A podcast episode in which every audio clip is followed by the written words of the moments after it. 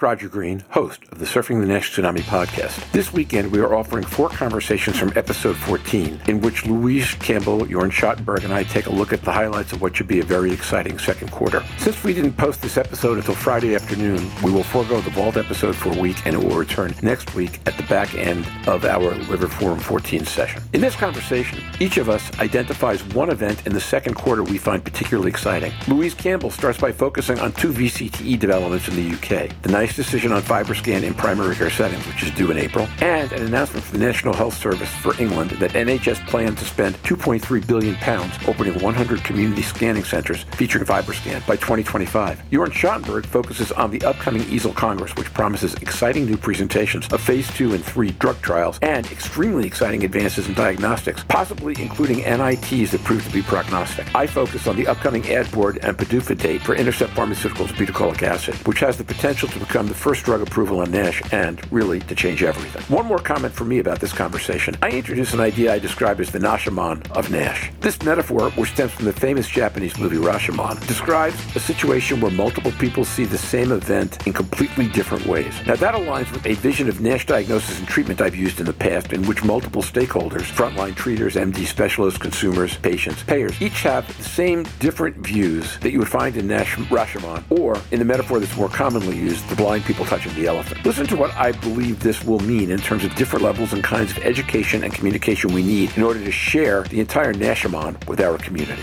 The next three months promise an array of exciting events here in Nashville conferences, papers, and perhaps a key, really exciting regulatory milestone. You can hear the excitement and enthusiasm in our voices and our manner, so just sit back, listen, enjoy, learn, and when you're done, join the dialogue on our LinkedIn discussion group.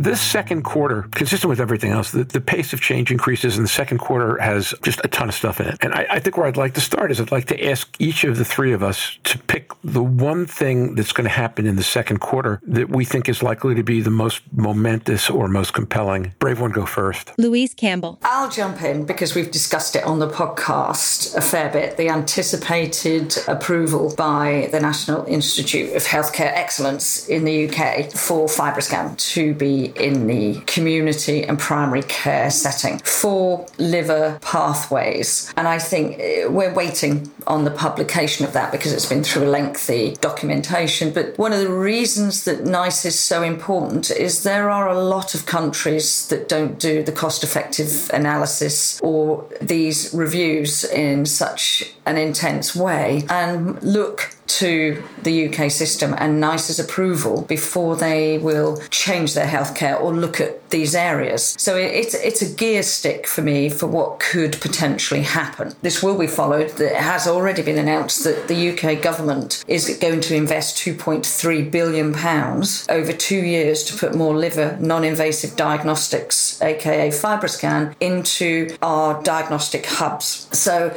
there is a genuine commitment that I see at a government level. And I, I think I said to you earlier, just personally, that Jeff Lazarus wrote a lovely report and showed a great poster at EASL a couple of years ago that was on who was the most prepared to be able to do an NAFLD policy and implement that strategy. And the UK came top, although he was very keen to also say that everybody failed. The UK just failed less than anybody else. So yes, when you said most prepared, I was thinking least unprepared is more like what he said. But yeah, that's right. Absolutely. But I think there's a momentum that we haven't had before. It's it's whether or not we grab the momentum in the right ways because you can get momentum in any disease field, but it can get washed away because other people just don't bring it on. So I think there is excitement, but there's trepidation that we don't do it in the right way. We make it labor intensive or too cumbersome to be able to get out there. But just picking up on Jean's point from the conference, for me, that rang alarm bells. If we have two types of cirrhosis and we can't differentiate these two types on a biopsy, therefore the biggest need we have is stopping people getting to cirrhosis. And therefore that early detection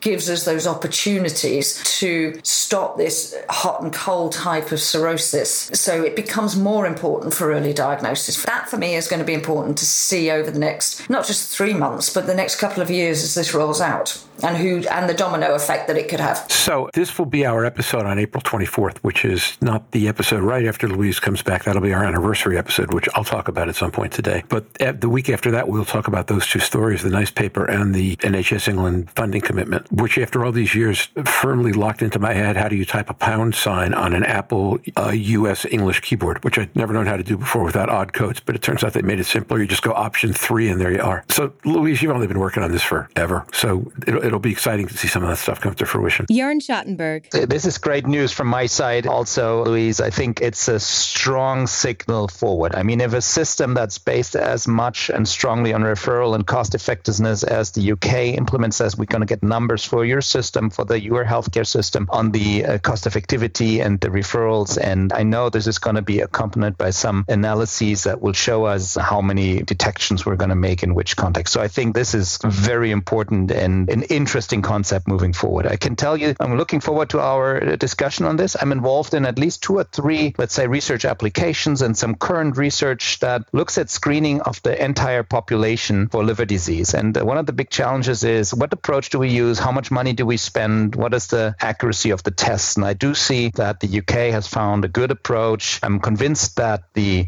approach will a identify advanced cases that haven't been identified, so we'll be preventing end stage, and um, uh, the technology behind it is useful. Jörn, I, I couldn't agree with you more. I also think that the fact that it's the UK doing this first speaks not only to Jeff's comment about who was least unprepared a couple of years ago, but also to the differences in terms of how the health systems look at investment in care. You know, in the U.S., we have tons of money invested in electronic medical records because Obama made that uh, a pivotal element in the Affordable Care Act. And as a result, it's somewhat easier for us to capture real time patient data on, on, basic things like complete blood panels than it is in some other parts of the world. The idea that so much of our insurance is private and funded annually and that we have high patient turnover means that it's difficult to envision who would be willing to make the kind of investment that the British system, which has more centralized cost and, and is based more on qualities and cost effectiveness, is making. So, uh, you know, you, you can debate which systems are better at the others for doing what. But on this one, living on this side of the pond, I'm clearly jealous. I think that the government systems and the folks who, who take a look at efficiency in a broader context yeah. are going to do better batter, on this, better on preventive. We batter the NHS and we batter a lot of the health systems by not being good enough. For me, and not to give too much of the discussion for the episode we're going to cover it on, but it's about the investment in keeping people healthy. The only way we are going to save healthcare in any system is to stop getting sick where we can prevent it because we don't have enough staff, we don't have enough opportunities to train. So, and I don't think it's born out of that. I think it is genuinely born out of the fact that liver disease has been one of the most under recognized serious health conditions that is so intrinsic into all of the major ones that we are now saying, looking at the elephant in the room, we're just going to be in a position, I hope, that we can find the elephant in the room a lot easier, quicker, and stop patients waiting months and months on end for a discussion about it. So for me, obviously, I've talked about it for a long time, but it, this is the hard work of the British Liver Trust, the MPs, all of the experts that sit on these panels, and patients. And they're getting a result, and that for me is vital. Pardon the small digression, and then we'll go to Jörn. But when you talk about the elephant in the room, I've taken to using two metaphors to describe NASH and liver disease and its place in the world. One of which is the uh, parable of the blind people touching the elephant, where depending upon whether you're touch, touching a tusk or the trunk or one of the legs or, or, or where you are, it's a completely different animal. And I think when people look at liver disease, on the one hand, we have Stephen Harrison's metaphor about the canary in the coal mine, which is very small and very finite. And then we have six blind people touching an elephant. Uh, there is a Japanese movie, I think in the 40s or 50s called Rashomon, which is a classic presentation on multiple people describing the same event in radically different ways. You'll hear this phrase from me more as time goes on. I've taken to calling the phenomenon of how we look at the liver the Nashamon because it rhymes and therefore it's, it's, not alliterative.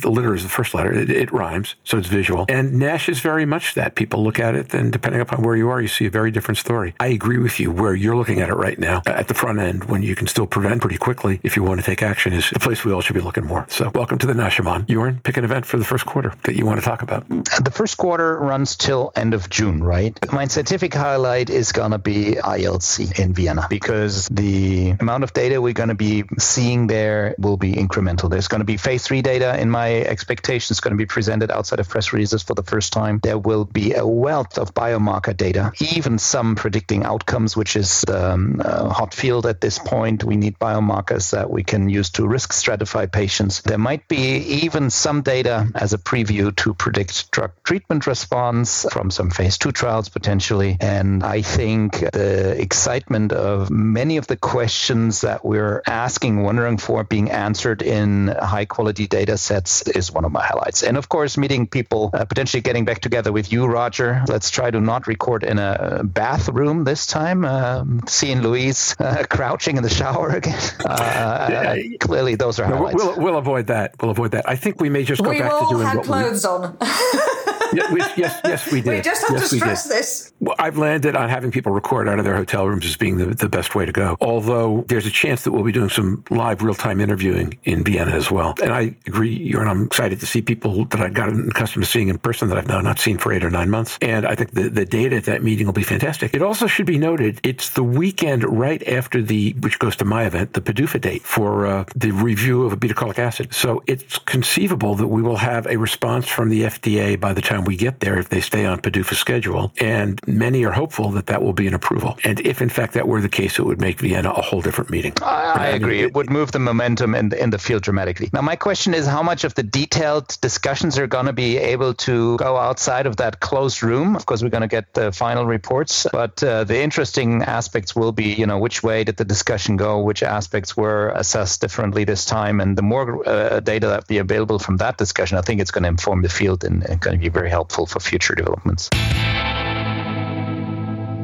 And now, back to Roger. We hope you've enjoyed this recording. If you have any questions or comments about the content of this conversation or the entire episode, please put them in the review section of the page from which you downloaded this conversation, or send an email directly to questions at surfingnash.com. Next week, we will be joined by our friend Veronica Miller and others who participated in what promises to be a truly exciting, even inspiring Liver 14 meeting in Washington, D.C. this weekend. The meeting should be great, and the session on it should be among our best. So, until then, stay safe, surf on, and we'll see you on podcast. Bye bye now.